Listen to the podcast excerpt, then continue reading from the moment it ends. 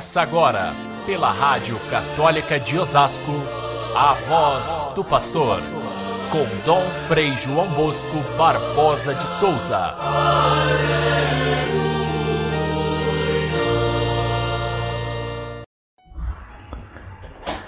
Senhor, as cem moedas renderam dez vezes mais.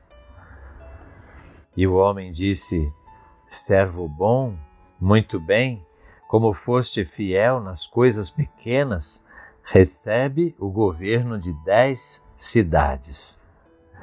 Caríssimos irmãos e irmãs, ouvintes do nosso Evangelho de cada dia, vamos lembrar que hoje a igreja comemora Santa Isabel da Hungria, um belíssimo exemplo de uma santa que era nobre, que era rainha e que, depois de uma vida curta de casamento, mas muito bem, intensamente vivida com amor, ela fica só e vai então dedicar-se inteiramente a Deus, colocando toda a sua vida, colocando toda a sua riqueza a serviço dos pobres e dos doentes, ela mesma servindo a eles. É um grande exemplo de como a gente pode, sendo rico, se tornar rico da graça de Deus. O Evangelho de hoje, Jesus está no fim da sua viagem até Jerusalém, já passou por Jericó, nós vimos ontem com a passagem de Zaqueu e antes com a passagem do cego Bartimeu. E nesta passagem de hoje, Jesus fala de uma parábola, uma história de alguém que vai fazendo uma viagem longa e vai ficar um tempo fora para ser coroado rei e voltar depois como rei daquela região. Muito interessante essa história e até um pouco estranha, porque alguns daquela, daquela terra não queriam vê-lo rei e então se mobilizam para que ele não seja coroado. Mas assim mesmo ele é coroado e volta premiando aqueles que eram fiéis e castigando com a morte aqueles que não foram fiéis. Essa história lembra, é claro, o juízo final. Aliás, uma história muito parecida com aquela dos talentos, porque aqui neste caso o homem distribui entre os seus fiéis aqueles, aquele seu dinheiro em pacotes de 100 moedas de prata. As 100 moedas é, representam a, os dons que essas pessoas têm da parte do patrão para trabalhar com isso e fazê-lo render para o patrão. Da mesma forma que nos talentos. Ah, recebemos os talentos de Deus e devemos trabalhar com eles para Deus. No caso dos talentos, nós temos uma diferença porque alguns recebem cinco, outros dois, outro um é conforme a capacidade de cada um. Temos capacidades diferentes. Produzimos mais ou produzimos menos, mas o que conta para o patrão que é Deus é o empenho. O empenho daquele que recebeu cinco, dois ou um é premiado. Aquele que pode ter recebido cinco, dois ou um, que não trabalha com isso, é preguiçoso, esse recebe o castigo. Aqui neste caso, no caso do, do rei que volta, ele deu a cada um a mesma quantia. Essa diferença mostra um outro aspecto também interessante, que é o seguinte: Deus oferece a chance para todos. A chance é a mesma.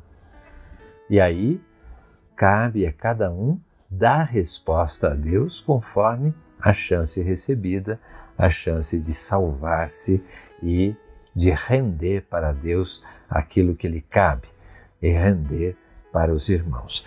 Vamos afastar, de, de caso de modo especial, toda a visão é, mercantilista dessa história. Não tem nada disso aqui. O que acontece é que Jesus quer refletir sobre essa passagem da nossa vida e às vezes também pela demora da sua volta. Lembrem-se que todos esperavam a volta de Cristo depois da ascensão. E essa volta começava a ser demorada. E até hoje é uma questão importante a gente refletir, por que, que Deus demora? Por que, que a sua vinda não acontece de imediato? Para os primeiros cristãos foi um pouco decepcionante isso, de não, Jesus não voltar de imediato. Só depois eles foram percebendo que essa volta de Jesus não seria de imediato, mas seria no decorrer das suas vidas e especialmente no final dos tempos. Mas também perceberam que esta volta de Jesus acontecia no coração de cada um. E o final da nossa vida, esse que nós temos certeza vai acontecer um dia, esse é o final da nossa história pessoal, quando prestaremos contas para Deus de tudo aquilo que nós recebemos da parte dele. Então, vai demorar ou vai ser logo? Não importa. Para as pessoas que achavam que era imediato, ele, é, Jesus fala dessa demora do rei em voltar, mas fala sobretudo da responsabilidade que nós temos de fazer render os talentos de Deus, os dons que Deus nos concede para viver nessa vida. Não deixa de ser um pouco chocante esse final em que aqueles que são premiados são premiados com o governo de cidades. Faz parte da história do rei que vem, portanto, administrar um determinado território. Essas cidades são simbólicas. Essas cidades são a salvação oferecida por Deus para que nós possamos viver com Ele nessa cidade. Ah, o, o castigo mais chocante ainda é que o rei manda chamar aqueles que eram contra a sua coroação como rei e manda matá-los na sua frente. Como entender essa linguagem às vezes rude demais para nossa fé?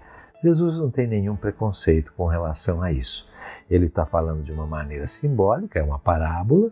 E vejam, aqueles que eram contra a coroação do rei são aqueles que recusaram a, a proposta de Jesus e o crucificaram.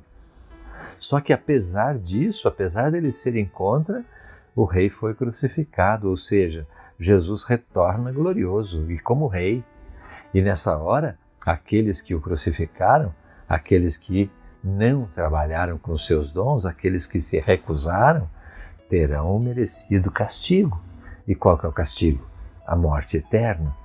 Portanto, não há nada de estranho nessa linguagem de Jesus, um pouco forte demais, mas há uma verdade muito grande. Nós somos destinados à vida, mas se nós não é, usamos os nossos talentos, os nossos dons, a serviço de Deus, a serviço dos irmãos, somos sim candidatos à morte eterna.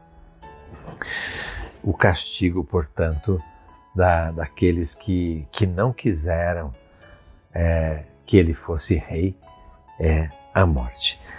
Especialmente importante é a expressão de Jesus, aquele que é fiel no, nos pequenos valores receberá os grandes valores, o governo das cidades.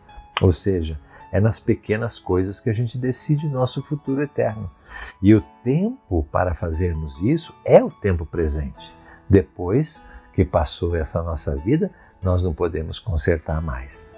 É importante que nós tenhamos esse sentido de atenção para com as coisas de Deus e também o sentido de urgência que é trabalhar com os dons de Deus a serviço dos irmãos, porque só serão penalizados aqueles que preguiçosamente cruzarem os braços, ou aqueles que maldosamente cruzarem os braços por serem contra Deus.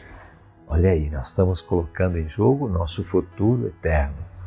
Por isso, já no finalzinho desse trajeto do da viagem de Jesus, ele nos coloca diante dessa, dessa história para que a gente pense como será o nosso futuro. Estamos para encerrar o ano litúrgico, logo, logo temos a festa de Jesus Cristo, Rei do Universo.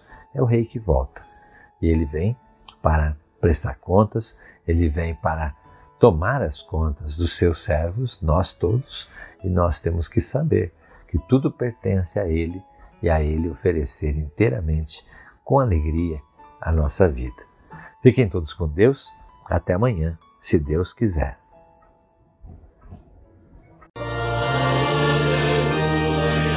Você ouviu pela Rádio Católica de Osasco a voz do pastor com Dom Frei João Bosco Barbosa de Souza.